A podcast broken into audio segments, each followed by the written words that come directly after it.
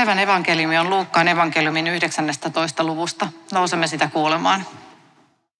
Jeesus lähti toisten edellä nousemaan Jerusalemiin vievää tietä.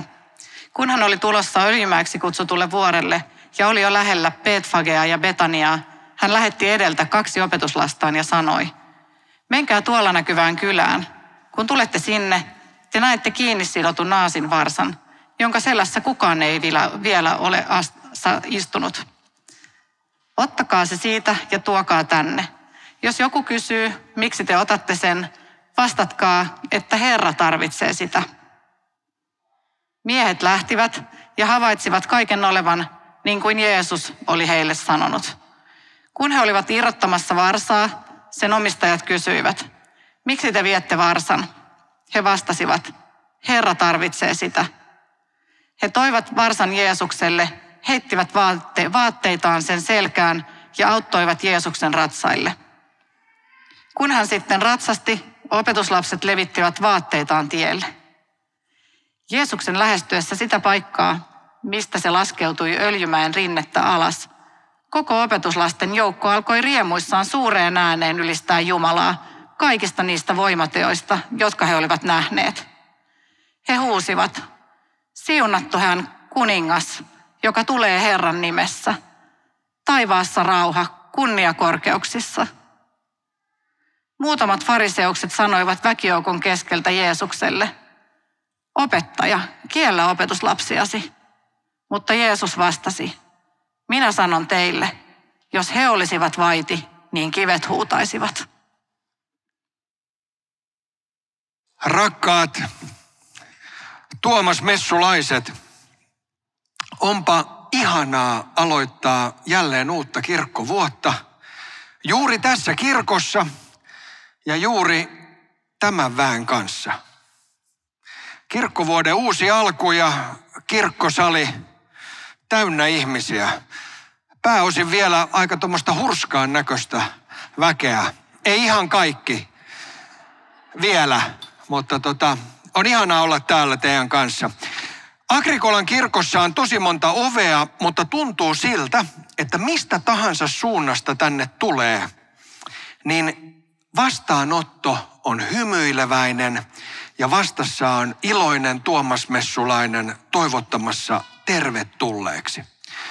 Sillä on mielettömän iso merkitys, miten ihminen otetaan vastaan.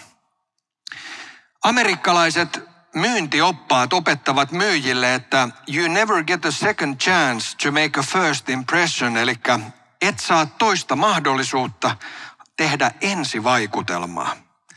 Ihmiset muistavat, miten heidät on otettu vastaan. Minäkin muuten muistan aika lailla tasan 30 vuotta sitten tuossa vuoden vaihteessa tulin ensimmäistä kertaa kirkkoon töihin. Toisaalle tähän samaan seurakuntaan. Mä esittäydyin silloin vanhemmalle pastorille sanomalla, hyvää huomenta, olen Teemu Laajasalo, siviilipalvelusmies. Ja tuo pastori vastasi, ei se mitään. Mä oon jälkeenpäin ajatellut, että se on kyllä aika hieno tapa ja sellainen niin luterilainen tapa kohdata ihminen. Siinä, siinä niin kuin tuntee samanaikaisesti itsensä vähäiseksi ja armahdetuksi. Se on jotenkin hienoa. Mutta rakkaat Tuomas-ystävät, tuo äsken kuultu tämän päivän evankeliumi kertoo matkan teosta, matkustamisesta. Oletteko huomanneet, että ihmiset kertovat nykyään matkoistaan kovin eri tavoin? Osa ottaa kuvia ihmisistä, osa matkakohteista, mutta moni ottaa myös kuvia matkustusvälineestä. Kuvat vaikkapa lentokoneen sisältä 10, metri, 10 kilometrin korkeudelta luovat tunnelmaa, ne tempaisevat katsojan mukaan matkalle. Ja kuvissa voi halutessaan myös antaa vihjeen siitä, millaista tarjoilua koneessa on tai millaisella penkillä istutaan. Tai vastaavasti viime vuosina junamatkailu ulkomaille on tullut jälleen muotiin. Ihmiset, jotka ilmastosyistä eivät halua lentää, etsivät reittejä päästäkseen vaikkapa Brysseliin, Pariisiin tai Berliiniin raiteilla. Ja sosiaalisessa mediassa ei tarvitse arvuutella, ketkä Keski-Euroopan metropoleissa vieraalleista ovat menneet paikan päälle junalla. He nimittäin muistavat kyllä itse kertoa sen. Kuvissa on aihe tunnisteena maata pitkin ja päivityksissä ollaan yhtäältä väsyneitä pitkästä matkasta, mutta ylpeitä ilmastoystävällisestä ja vastuullisesta kulkuvälineestä. Tai joku saattaa ottaa kuvan pelkistä auton avaimistaan ja se riittää meille muille merkiksi tai ainakin vihjaukseksi siitä, millainen hän on, mitä hän arvostaa ja kuinka hänellä menee ja millä tavalla hän elämäänsä elää. Kerrotaan tarinaa poliitikosta, joka rakasti hienoja autoja ja iloitsi koko sydämestään uudella isolla autolla ajaessaan, mutta joutui viestinnällisistä syistä varomaan. Ja siksi hän kotoaan töihin lähtiessään ajeli ensin matkan oikealla autollaan, mutta työpaikan lähellä jätti sitten auton huoltoasemalle parkkiin ja vaihtoi sieltä vanhaan, vähäeleisempään ja puoluepoliittisesti sopivampaan autoon ja ajeli sitten sillä töihin. Rakkaat ystävät, nämä kaikki ovat esimerkkejä siitä, että kulkuvälineellä on väliä. Nämä on esimerkkejä siitä, että kulkuvälineellä on väliä. Väline on viesti itsessään. Ja hyvät ystävät, myös Jeesus tiesi tämän. Paljon ennen viestintäteoreetikkoja, paljon ennen menestysvalmentajia, ennen elämäntapa nautiskelijoita tai ilmastoystäviä. Jeesus tiesi, että kulkuvälineellä on väliä. Ja Jeesus tiesi myös sen, että väline on viesti itsessään. Ja siksi Jeesus valitsi aasin. Ja tuossa Jeesuksen valinnassa menevät sekaisin nöyryys ja korskeus, pienuus ja suuruus, alamaisuus ja kuninkuus, ja ne menevät sekaisin tietoisesti ja Jumalan käsikirjoituksen mukaisesti. Jeesus valitsi aasin, koska paikallisille, siis tuon ajan matkakuvien seuraajille Jerusalemissa, tuo kuva aasista synnytti täydellisen kirkkaan mielikuvan. Ei mielikuvaa käytännöllisiin tai tavanomaisiin kulkuvälineisiin keskittyvästä vähäeleisestä itsensä alentajasta, vaan kuninkaasta. Sakarian kirjan lupaamasta kuninkaasta, Messiaasta, joka oli vanhurskas ja voittoisa ja joka tuhoaa sotavaunut, sotahevoset, sotajouset ja tuo todellisen rauhan. Jeesus valitsi kulkuvälineen, joka sisälsi kuninkaallisen viestin.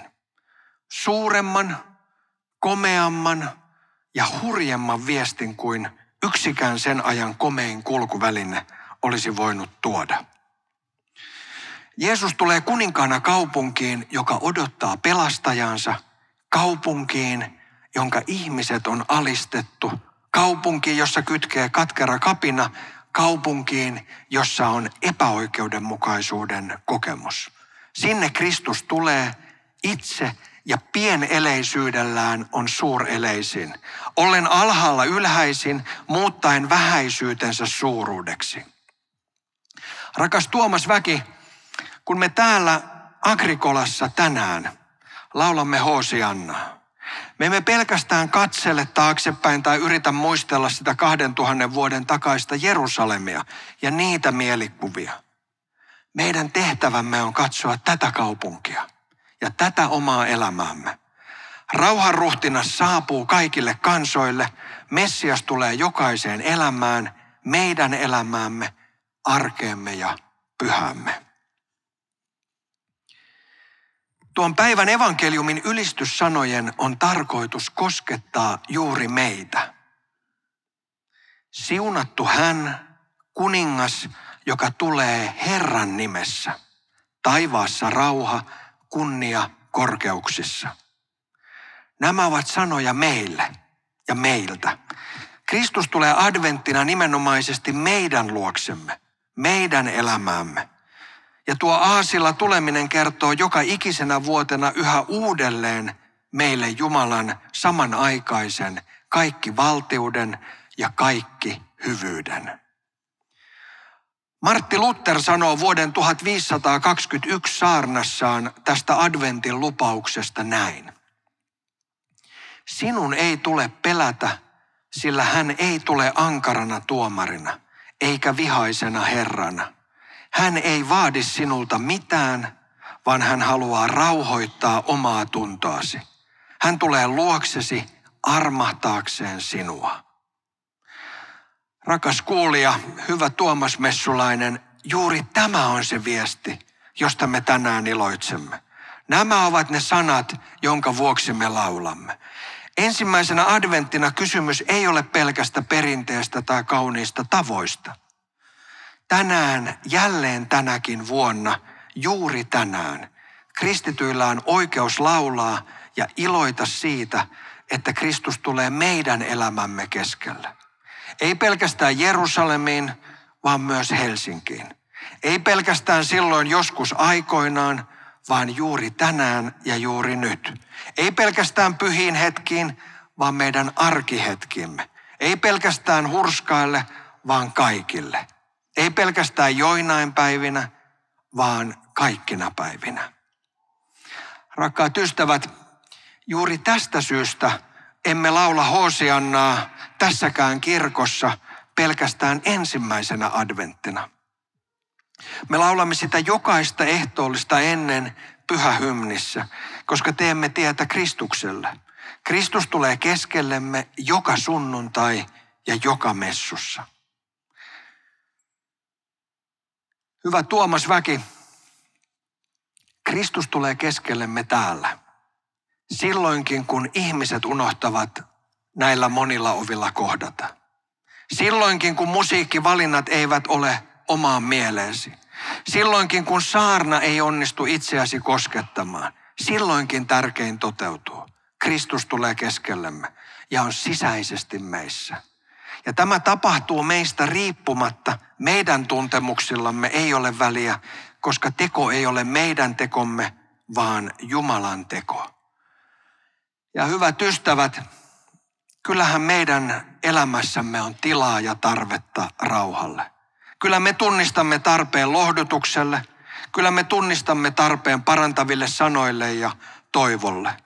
Kyllä me kaipaamme anteeksiantoa ja uusia alkuja. Kyllä me janoamme pelastusta. Kyllä me tiedämme, että vahvoista hetkistämme huolimatta meillä on heikot hetkemme. Ne hetket, jolloin olemme pieninä, avuttomina, rauhattomina, ahdistuneina, yksinäisinä, sairaina ja kuoleman äärellä. Ja juuri niihin hetkiin Kristus itse saapuu. Ei vaatimaan, vaan lahjoittamaan. Ei pyytämään, vaan antamaan. Ei syyttävänä, vaan täynnä rakkautta ja täynnä armoa. Ei odottaa meidän tekojamme, vaan tehden kaiken itse valmiiksi. Hoosi Anna, amen.